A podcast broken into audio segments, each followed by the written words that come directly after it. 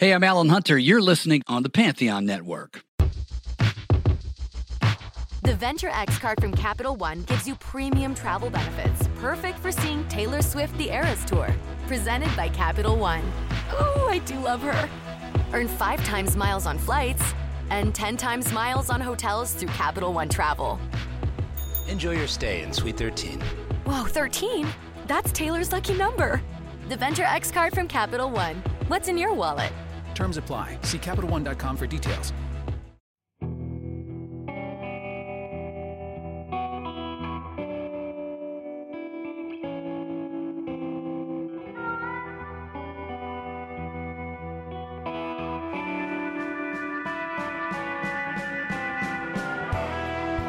Is it rolling, Bob? Talking Dylan. He's your host, Lucas Hare. He's your host, Kerry Shale. But on the digital Bob phone from LA, he's our guest, musician and writer, Michael Simmons. For them that must obey authority, that they do not respect in any degree, who despise their jobs, their destinies, speak jealously of them that are free, cultivate their flowers to be nothing more than something they invest in. And if my thought dreams could be seen, they'd probably put my head in a guillotine. But it's all right, Ma. It's life and life only. Whoa. Some of the best uh, lyrics we've ever started with, Michael. Why did you uh, choose those? A couple of reasons. One, it exemplifies how I've always thought about the rest of humanity. there are only 11 teen, I should say 11 hip people on the planet at any given time, and that list is fluid. It's never the same list Mm. from moment to moment. But the other thing is, is that I got into Bob, I got heavily into Bob through bringing it all back home. And by the age of 10, I had memorized every lyric on the album. Whoa. How did you fit in at school? No, seriously. Okay, fine. I mean, You you okay? I mean, be- having Dylan lyrics in your head when you're 10. I, you know, it's the uh, born and old soul routine. My earliest memories are of feeling that I was older than than my height. Mm. Where where exactly did you grow up? New York City. In what part of New York? Well, I was born on the Upper West Side, 79th Street and Riverside Drive. Well, I was born in a hospital, but I was my folks were living on the Upper West Side, and then when I was five, we moved to uh, Upper East Side. Oh, right. So you were, but you weren't one of those suburban kids, which you know longed to get to the big city. You were in the big city. I was in the thick of it, in the belly of the beast. Did you you gravitated down to the East Village at a fairly young age? Is that right? quickly. I ran away from home when I was six, in, in 1967 when I was 12, and I spent a total of six hours roaming around the village until a kindly crash pad leader talked me into going home. I had left a, a long uh, manifesto on my bed, which wasn't uh, responded to well by my parents when I came home at the age of 12, wondering why we couldn't say fuck in public, things like that. You know, it was my, it was like, I was like baby Ginsberg. I'm guessing it's all right, Ma. Didn't didn't as a, as a sentiment didn't pacify her then. So it spoke to you. It's all right, mom. Of course. Yeah. And so, what was the very first Dylan song you ever heard? I, I don't know because my fr- I, always loved music from when I was a baby. And I used to conduct symphonies, uh, which I learned from watching Bugs Bunny cartoons when he would conduct symphonies. or- Leopold. Yes. concert pianist. Yeah. Uh, so I always loved music, uh, and I always sang. And I used to sing Broadway show tunes when I was a kid. I was always in the camp musical, and I was always the leading man. So I sang things like "Do I love you because you're beautiful, or are you beautiful because I love you?" Which is Rodgers and Hammerstein. Mhm. But uh, in February of '64, like virtually every other American kid, I saw the Beatles on Ed Sullivan. Actually, I'd seen them in late 63 on the Jack Paar show, but that wasn't live, that was film clips. So I was aware of who they were and uh, I, I loved their music. But when I saw them on Ed Sullivan, I said, that's it. And then so I, I got into rock music or whatever you want to call it. Uh, you know, including everything from rhythm and blues to folk to uh, country, even. Uh, I I was into Johnny Cash, and actually, I was into Nashville country at a very early age. But anyway, that's a whole other shtick. When I was 10, April 10th, 1965, I got a guitar for my birthday after seeing the new Christy Minstrels that night. And uh, I learned how to play. And my father bought me, let me pick out two books, song folios. One was 101 song, uh, folk songs, and the other was the song folio for bringing it all back home. I had not heard the album yet. I had heard Dylan on the radio, on uh, non-commercial radio, like Oscar Brand's folk show on uh, WNYC, but I hadn't heard the the album yet, and uh, so I had the song folio for about a couple of weeks before I even knew the melodies. But I made up melodies, and and, and weirdly enough, the they were very similar to the ones Bob wrote for himself. A couple weeks later, I, I begged to get the record. My father bought it for me, and that's when I memorized the songs. Mm. Well, as far as country goes, was there a country station in New York City, or did you get them from farm? How how did you hear country? Did you buy some Johnny Cash? Uh, there was a friend of mine who was in, into ham radio and he got into country music at a uh, you know weird age for a Jewish New Yorker kid. And uh, there were radio stations. There was WJRZ, which came out of New Jersey, but late at night you could get WWVA out of Wheeling, West Virginia Huh? and they had live country music, including bluegrass. And I was one of those kids who stayed up. Well, even then, I stayed up till six o'clock in the morning. I didn't sleep for my entire youth because I was either reading or listening to the radio under the covers. Yeah, we should say that uh, that we're uh, we're morning here, uh, and you are uh, what about coming up to one o'clock in the morning there? We're we're sort of early coffee morning here. Almost 1 a.m. Yeah. Yeah, I'm, I'm still drinking coffee. is that when you do uh, most of your writing? Sort of middle of the night. a lot of it, yeah, is done when mo- the moon shines and the squares sleep.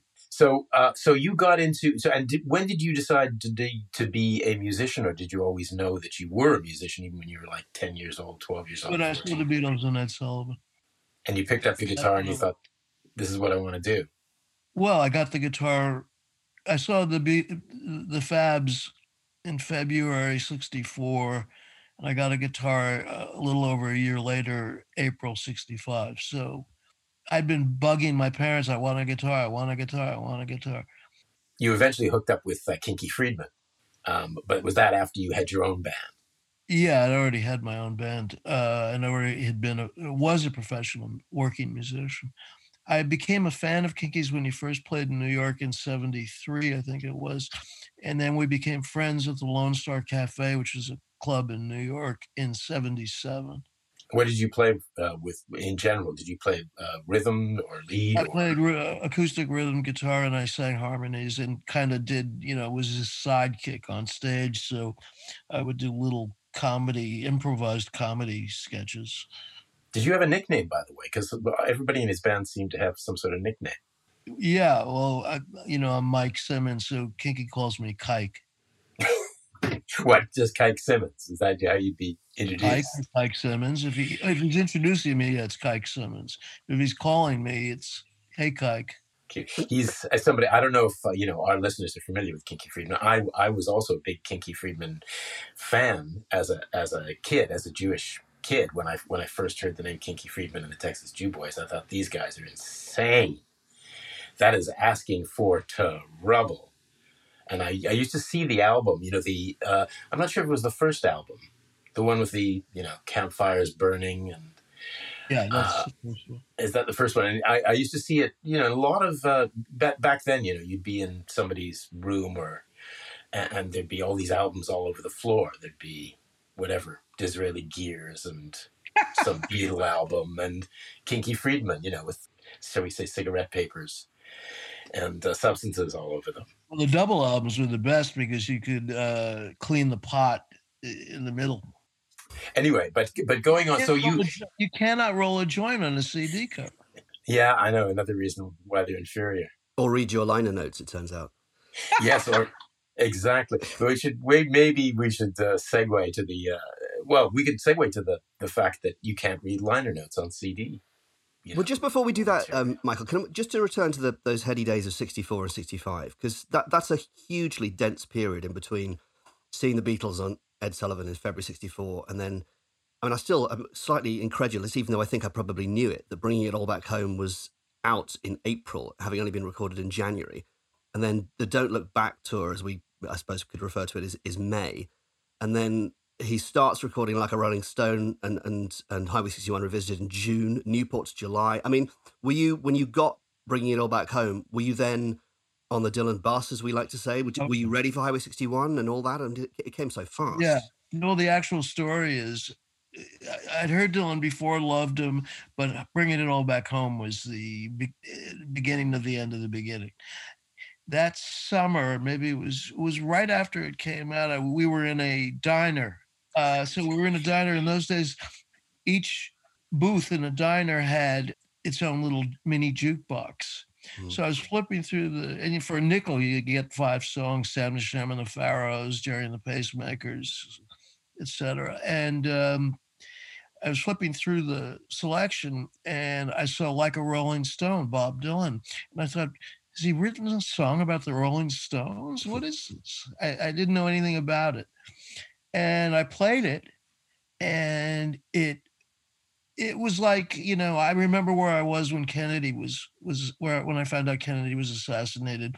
I remember where i was when i found out about 9-11 although this was a obviously a positive experience uh, not to be compared to tragedies. Uh, i remember exactly the moment i heard like a rolling stone. It's you know as i've often said it sounded like freedom which is what bringing it all back home and it's all right ma said, spoke to me. That's how it spoke to me. I, you know i wanted out. I knew something was wrong. Did you actually leave New York? Most people want to get to New York. i lived in upstate new york for a while. I briefly went to college up there and then i lived in a commune in the mid mid 70s and uh, so i spent time in upstate new york and I, I had traveled all over the us by the time i was 14 uh, you know with other kids no, i don't mean with uh, on my own i wasn't jack kerouac You didn't hop freight trains like Bob Dylan, and then work in the Well, funny circus. story about that Or not like Bob Dylan. 66 or 67 the first major of, of sorts biography of dylan came out it was called the bob dylan story by Sy and barbara Ribakove i even remember that. Wow. uh, and it was just this little cheap paperback and in it was the story of how bob had left home at 14 or something and hopped freight trains and you know been in a carnival worked in a carnival in new mexico et cetera. And so i said to myself well you know i'm never going to be bob dylan if i don't do that. So that was part of my impetus in 67 for running away it was because i'd read dylan had done it. Of course several years later i found out that he had made the whole thing up. Yes, course. so i know for a fact that kids are impressionable But you could you could do stuff like that back then. I mean, I um I hitchhiked to New York from uh, Winnipeg, but I was when I was like mm, seventeen, I guess. So I was a lot older. But you could do that. You could stick out your thumb anyway and and get Oh, to yes. places. Oh yeah, it was a different wor- country. It was a different world. People didn't live in a constant state of terror back then.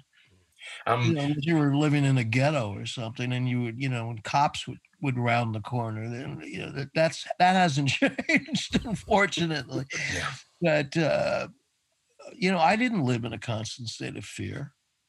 You've been a lead reviewer for Mojo magazine for uh, decades, I guess, and uh, you you reviewed, for instance, the Cutting Edge bootleg. Uh, you ended up, rev- you know, rev- well, you've reviewed everything pretty much. It wasn't a review; it was more of a history. It was more of a history, yeah. But I think they they, they would give you a sort of a, uh, a a little bit for the review, wouldn't they? Because you, I think you gave it a five star review, but then there was this giant article. It must have been weird stepping inside something that had come out of the jukebox from you, you know, to your brain. Then you're you're going back into that time, and you've got all this background material, and you can hear all the every single take. virtually everything I do is like that. Uh, I mean, life is like that. You know, one of my favorite literary conceits is uh, in one of my favorite books, Slaughterhouse Five by Kurt Vonnegut, in which the protagonist, Billy Pilgrim, lives in the past, present, and future simultaneously. And that's how I live. So I don't really see that much difference between the three. That's very Bob Dylan. It's going to blend into each other. I think um, I, I, was reading that uh, that huge article you you wrote about the cutting edge, and um, and you say it's a it's an intimate tour of the artist's mind as a look behind the wizard's curtain in which his levers and pulleys are revealed. That's sort of how I think I think of of Dylan, the, the true artist and the guy who who can't be um, held down. So talking about the cutting edge, I think that was the beginning of the Dylan office kind of I guess they, you know, people call them copyright dumps, but now we have these these copyright dumps that come out, you know, just before the end of the year, and they're just quietly releasing material to protect the copyright in the EU. The the cutting edge was presented kind of. Uh, I think they were sort of testing the water. It was both a copyright dump to protect everything from 1965 and 1966, but it was also presented as part of the bootleg series. So it's. It, I guess they want it to be an artistic statement as well. How much do you think? It is a valid artistic statement to get inside the mind of Bob Dylan and listen to all those 17 CDs. And how much do you think it's just nice for the fans to have everything? Well, for folks like us, it's uh, incredible uh, because you can hear Bob. You know, Bob is not only a revolutionary artist, he's an evolutionary artist. He's constantly changing. He's the most mutable. He changes songs from uh, take to take. Mm. He changes tempos. He changes lyrics. I was re- rewatching the uh, Scorsese Rolling Thunder movie the other night, and I just reviewed the DVD for Mojo. And um, there's a bonus uh, of uh, footage of tonight I'll be staying here with you. Mm. The lyrics are almost completely different than mm. the Nashville Skyline version, and there are many songs like. Uh, well, he particularly took those Nashville Skyline songs, didn't he, on that on that and the next Rolling Thunder tour, and just took them to pieces. He did it to "Lay Lady Lay," he did it to "I Threw It All Away," um, and he makes them much more carnal and much more kind of uh, bacchanalian kind of songs than this idyllic Woodstock vision of, of a few years previously, didn't he? Well, he was in, but in '69 he was domesticated. He was a, a, a, father. He was had you know mellowed out from his uh, amphetamine days. By '75 he was on fire, mm. and I mean that's what Rolling Thunder. The the energy of Rolling Thunder is astounding. It's one of the things that makes Rolling Thunder thunderous. Yeah, you spoke to T Bone Burnett a little bit about it too, didn't you? I did. Yeah.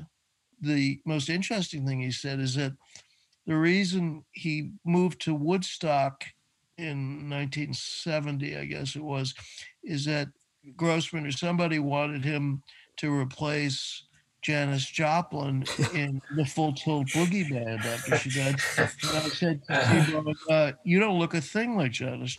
Yeah, he could never have been a casting director, Albert Grossman. Speaking of that time again, you've you've done a lot of uh, work and uh, listening to uh, Self Portrait, and indeed wrote the liner notes to another Self Portrait. I mean, I, I, was reading today the um, Greil Marcus's original review, and uh, the famous one, um, "What is this shit?" And then he went back to it when mm.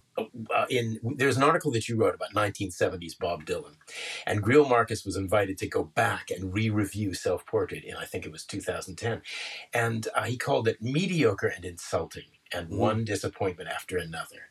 Uh, my jaw dropped because not only because I I've loved the album for for many years, but also the fact that he went back to it and still hated it.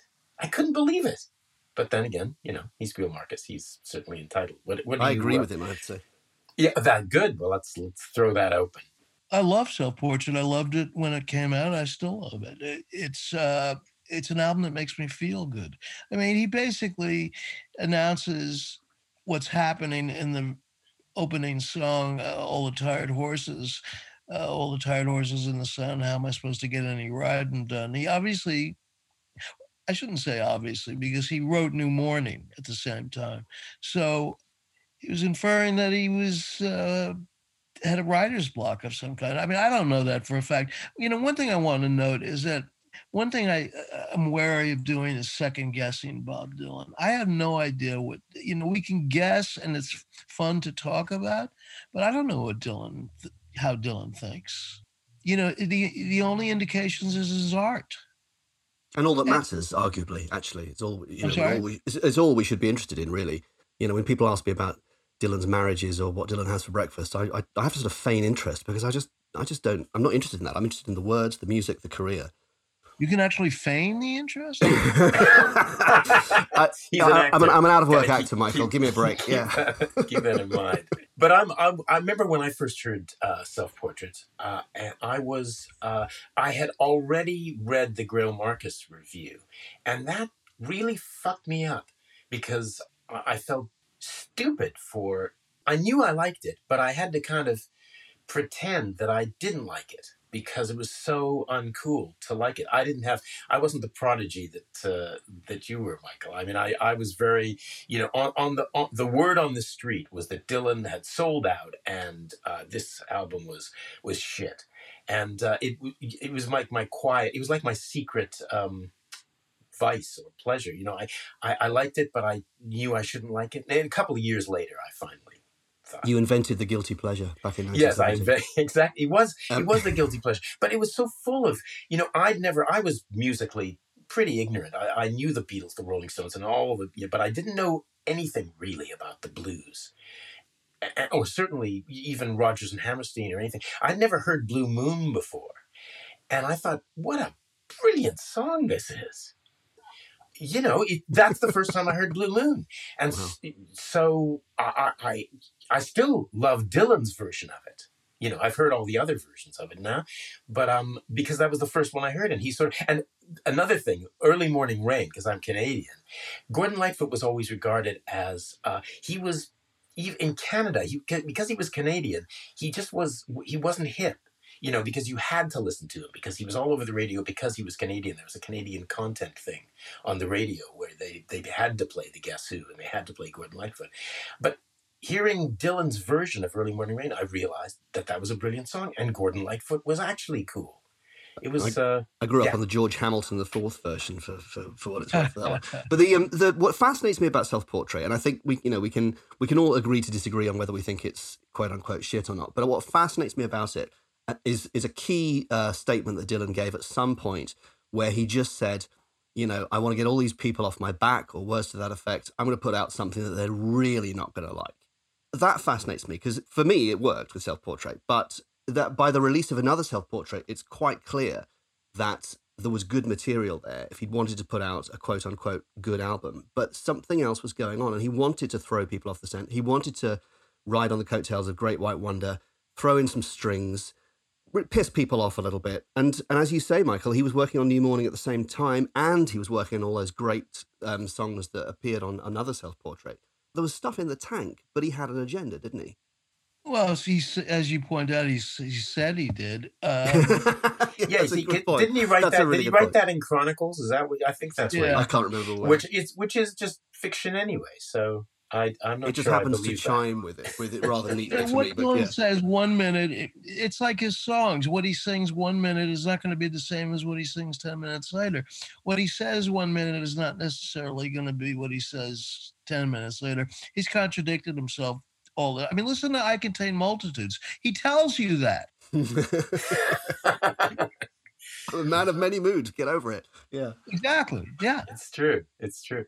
Um, I read a, a thing that uh, just a little footnote. I was reading Barney Hoskyns' book about the uh, Laurel Canyon uh, scene uh, in the 70s. And uh, he had, uh, Barney Hoskyns had this little theory that the, the title Self Portrait was ironic and that it was his little swipe at all the uh, singer songwriter confessional songs that were that were coming out at that point. But but that self portrait in a way should be in quotes. Like love and theft. Yeah. Uh, yeah. Uh, I I don't know. I mean, I don't. Yeah, who knows? I think it's I uh, the only guess I have. Again, I can't second guessing Bob Dylan is kind of a chumps game. I have no mm-hmm. idea. I think it's called self portrait because it, he sings a lot of music that he likes. He's letting you know what he listens to.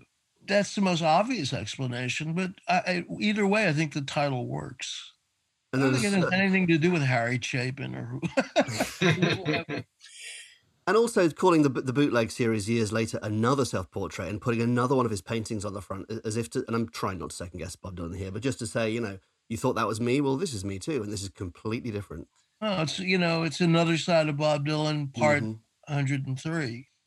Yeah. The one thing I'll say about what I th- I think about Dylan is, you know, he's always portrayed as this mysterious, unfathomable character. I don't think he's mysterious.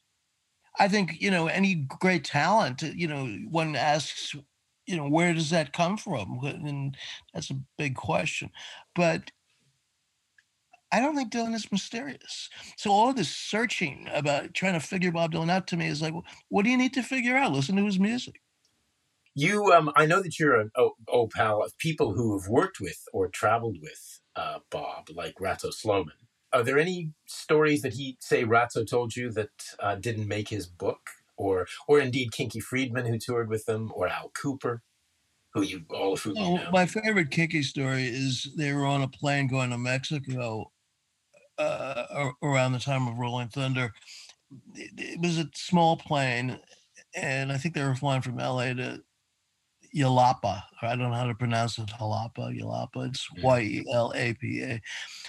And so Bob was assigned a seat, and there was no first class. And he's sitting with this like Jewish American princess from Long Island, and um, she turns and she says at the top of her lungs, "Oh my God, I'm sitting next to Bob Dylan! I can't believe it! I'm sitting next to Bob Dylan! This is the biggest thing that's ever happened to me in my life. I'm on an airplane and I'm sitting next to Bob Dylan." And finally, Dil- Dylan's been shifting the seat uncomfortably the whole time, and finally he just looks at her and says, "Pinch yourself." What did you? I don't think uh, you sent us a, a lot of your stuff, and I've read all your stuff over the years, but I haven't read recently what you said about Rough and Rowdy Ways. Anything? Any comments on on that album? Well, like almost everyone else, I think it's an incredible album. I was, even though it came from Dylan, who who uh, you know has been delivering steadily since 1997. Well, he's been delivering steadily since 1961 or 62, but you know he's had a few rough years musically, and uh, uh, but even that stuff I, I like. But anyway, I mean, since since Time Out of Mind, his studio stuff of original material has been consistent. But Rough and Rowdy Ways blew me away. It was like, what? Particularly given that it came out in the middle of this plague and Trump, everything. It was like, thank you. Did you hear Murder Most Foul when it dropped, like everybody else, or had you heard it I earlier? did. No, no, no. I, I only first time I heard it was on YouTube. I was fascinated and a little befuddled by it, but I grew to fall in love with it. And I, I, I love Rough and Rowdy Ways. I listened to it several times today. I Mhm. still think it's an incredible album. It's what came out in, I can't remember, June, I think. Yeah. June 2020. Yeah. June Yeah. nineteenth, my wife's birthday. so I had that that uh, date tattooed. Don't my- forget that. Yeah, absolutely. That, that's easy. you should have seen her face when I wanted to unwrap my copy of Rough and Rowdy Ways when I was meant to be celebrating her birthday. I was saying this is important too, you know. Um, j- going back to the the bootleg series, you've written at length about more blood, more tracks, about the the gospel set. You know, we've talked about uh, the cutting edge, and I know that you're a. I mean, like like most of us, you got a you got a fair share of bootlegs. Do you do you have a personal feeling about one that you'd like to see released at some point soon? Somebody asked me that question right after another self portrait came out, and I said I'd like to see the, uh, you know, the uh, basement tapes. Mhm. And then it came out. uh, Not that I had anything to do with it, but I mean, my, my wish was fulfilled. Yeah. Again, not because of me, just because it was. I think a lot of people wanted to hear more of the basement tapes. I don't know. I mean, there's the supper club stuff from the early '90s. There's a lot of live stuff. Mhm. Oh, you know what I'd like to hear? I was talking to Ratso about this the other day. I have bootlegs of it, but this, the the the rehearsal stuff with the Grateful Dead is incredible Oh, and wow. far superior to the released Dylan and the Dead album, which isn't very good. It's particularly interesting, isn't it? Because he he credits the dead with completely revitalizing him, and he and a lot of those, you know, kind of folky bluesy covers that he played in, in the in the nineties and two thousands, he he credits very much with Jerry Garcia plugging him back into that sort of way of thinking. And you think, and you read about it in in Chronicles, and you think, mm. yeah, none of this is in the music that I hear that you released with the Grateful Dead, but I'm sure there must be something. I mean, there's plenty. I have like uh, I don't know. I have several CDs of material, so there's a lot of stuff to choose from. It's really great stuff, and you know, he he was very close. To, apparently, from what I understand, I don't know for sure, but you know, he, he and Garcia were kindred spirits in many ways. It fascinates me that all the all the bits that we think are the lowest ebb, there's something happening. You know, Dylan and the Dead is just before Oh Mercy when suddenly he was he was good again, and you know, and the the arc would have it that for years before that he wasn't. But there's there's bound to be something in there we just didn't know. We should go back to my my self portrait point is that you know he it seems like he releases this stuff when he wants to create a certain impression. Well, you know, he's willing to fail. That's that's the difference between him and, and so many other people. That, mm. That's the difference between a, a great talent and a hack. I mean, Neil Young has done that too. The willingness to fall on their face uh, mm. in the pursuit of something different or something new, not different for the or new for the sake of being different and new, but just because they that's where they want to go musically. Yeah, I mean, I was thinking about uh, the one of the, his pieces of work of art that that really sort of haunts me eh, because I I, I still don't get it. Uh, is uh, is the film of Masked and Anonymous.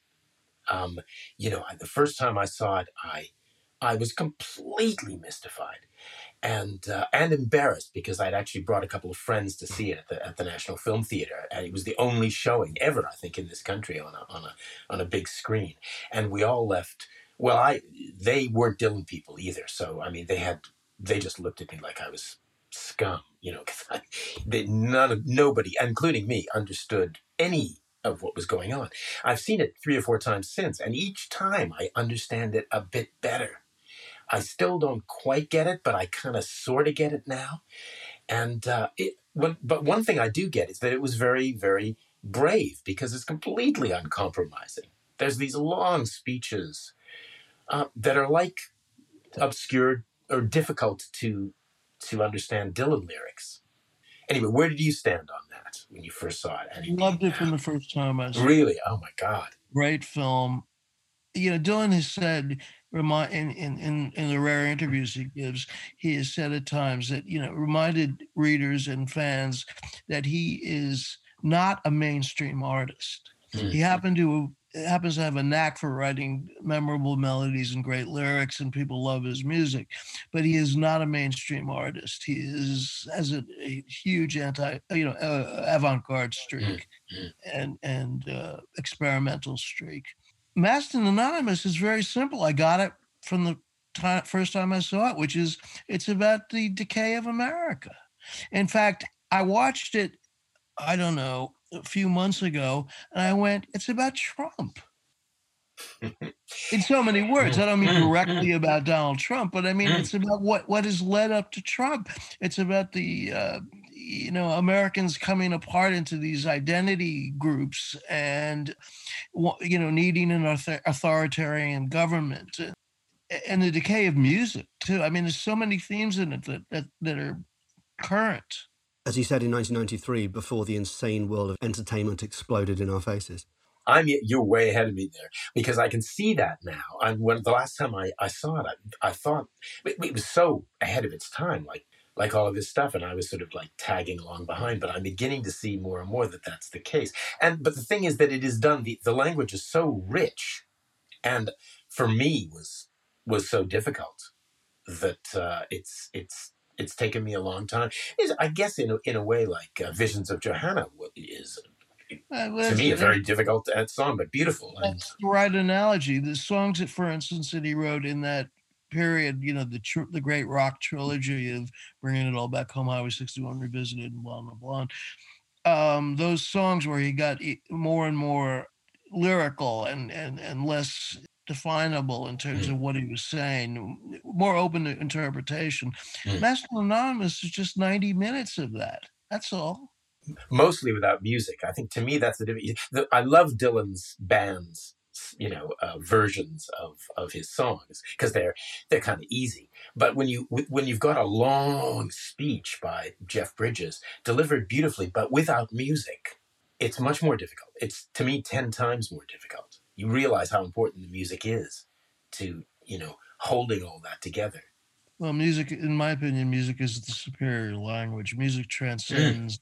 talking as communicate in terms of communication uh, music can say things that words can't. Now, Bob happens to be brilliant at both, which helps make him Bob Dylan. I read something in one of your articles, um, which was just the little quote from Bob Johnston, um, which was about uh, you know the article about the 1970 Dylan, and Bob Johnston said uh, when Dylan asks, uh, "Is it rolling, Bob?" Uh, he says, uh, "It was always rolling. You know, I never turned off the tape." So I realized that that, that line on which we've uh, named our podcast is actually kind of a joke. Is it rolling, Bob? Of course it's rolling. Yeah. It's always rolling. Well, somewhere, you know, at all times, somewhere, somebody somewhere in the world is talking about Bob Dylan. So what your show is, is it rolling, Bob, is just a, a capture of a moment in time of a few people talking about Bob Dylan but it's always going on. It's just a question of turning on the tape recorder. That's true. It's always rolling. Did you did you interview Bob Johnston for that article or indeed other articles? He sounds like such a great character. You know, he's very funny, very eccentric, uh, a maverick. He, he didn't like squares and didn't like suits. You know, executives at Columbia in particular he was a wild character. He was a real character. They they don't have characters. I know I'm going to sound like an old man, which I am. Uh, they don't make them quite like that. They don't make mavericks much as much or as much anymore. Certainly there are mavericks nowadays, but there's a lot of herd mentality out there. I don't know. I, you know, nonconformism used to be a thing. You never hear the word nonconformism anymore, or at least mm. I don't. And you know, of course, Dylan is a archetypal nonconformist, including the fact that you know he dug the Kingston Trio and he put strings on Self Portrait and he made the Victoria's Secret commercial. He does all these things that you know people shake their heads about, and it's like it's not up to you, man. I was looking at the uh, the, the, the December '65 press conference in San Francisco the other day for a, a thing I'm, I'm writing, oh, yeah. and these phrases jump out, which you know were jokes at the time, or so we thought they were. You know, when someone says to him, "Do you think you'll ever sell out?" and if so, what would you sell out to? and he goes, "Ladies' garments." right. And then you know a, another one, he says, um, "You know, what's your role?" And he says, "My role is to be here as long as I can." And I've got, and the famous one is, you know, he says, "I see myself as, as a song and dance man." All of those are true now. You know, they were jokes in 1965, but they've all come to pass. so he wasn't joking. Yeah, well, I mean, yeah. Of course he was. I, I'm, of course I'm he was. joking, but I mean, of course he was joking. But, I mean, if you're around long enough, do, do, do the jokes become true? Do you does right? your nonconformism become become conformity? Well, he was joking and he wasn't joking. I think. Yeah. At the same time, I think that's one of the, you know things like um, he mentioned his love of Frank Sinatra, I think way back in the day. I can't remember when he first mentioned it, but everybody thought he was joking. And then he, you know, bungs well, out. Kerry, when you mentioned Blue Moon on Self Portrait earlier, mm. all I could think of was, yeah, and 50 years later, he made three albums worth of American standards, the mm. Great American Songbook. And yet, for some reason, people couldn't handle it when he did Self Portrait. But I mean, some people. Well, he was so young. I mean, you, when Dylan did do those uh, covers of uh, Sinatra and other uh, great American songbook things, he was old. So I think people yeah. forgave him, or at least understood him. Actually, uh, which must have, I wonder if that pissed him off him, being understood. Uh, they caught up to him. I mean, yeah. I mean, not that he was the first person to ever do an album of uh, um, mm. Great American Songbook. You know, actually, Dylan doing Blue Moon was pretty early in the scheme of things. Way uh, yeah. And he was still in his 20s.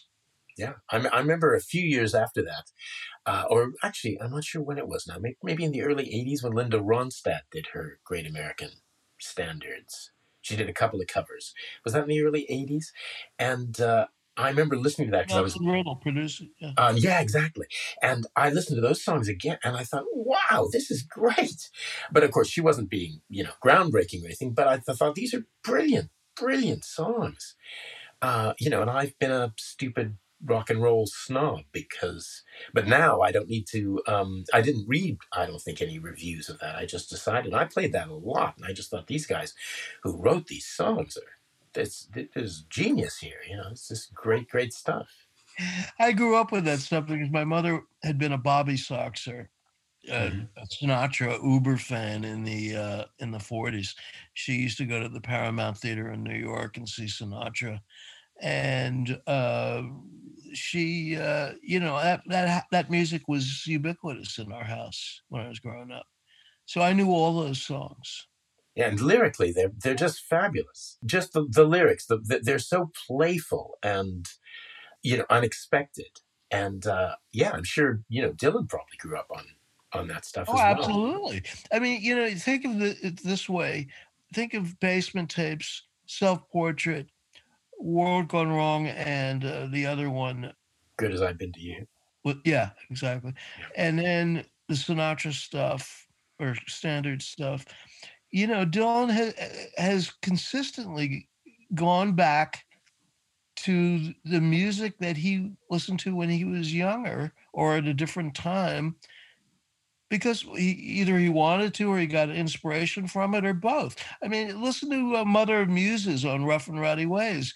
He he praises the fact that song is a muse for him. And in fact, there's a quote, and I think I used it in the uh, another self-portrait liners, where he told Jon Pareles of the New York Times, he said, "My my main religion these days, and this was in the late '90s, I believe."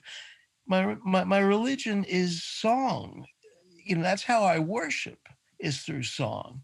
I think that that's true. He, you know he went through he was he's jewish obviously and he went through the you know christianity and he probably delved into all kinds of things we don't know about and don't you know it doesn't matter matter uh, he's a thinker he's done a lot of thinking and searching uh, but ultimately it's music that's what he's about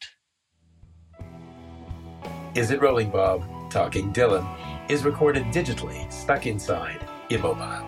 Engineered by Tushar Manek and produced by Robin Guys. Digital imaging by Finn Guys.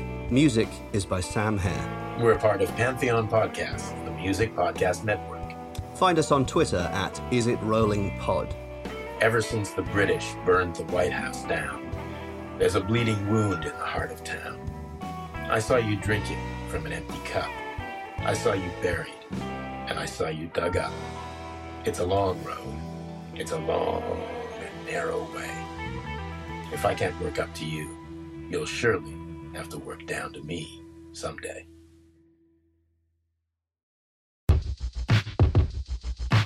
The Venture X card from Capital One gives you premium travel benefits, perfect for seeing Taylor Swift the Eras Tour.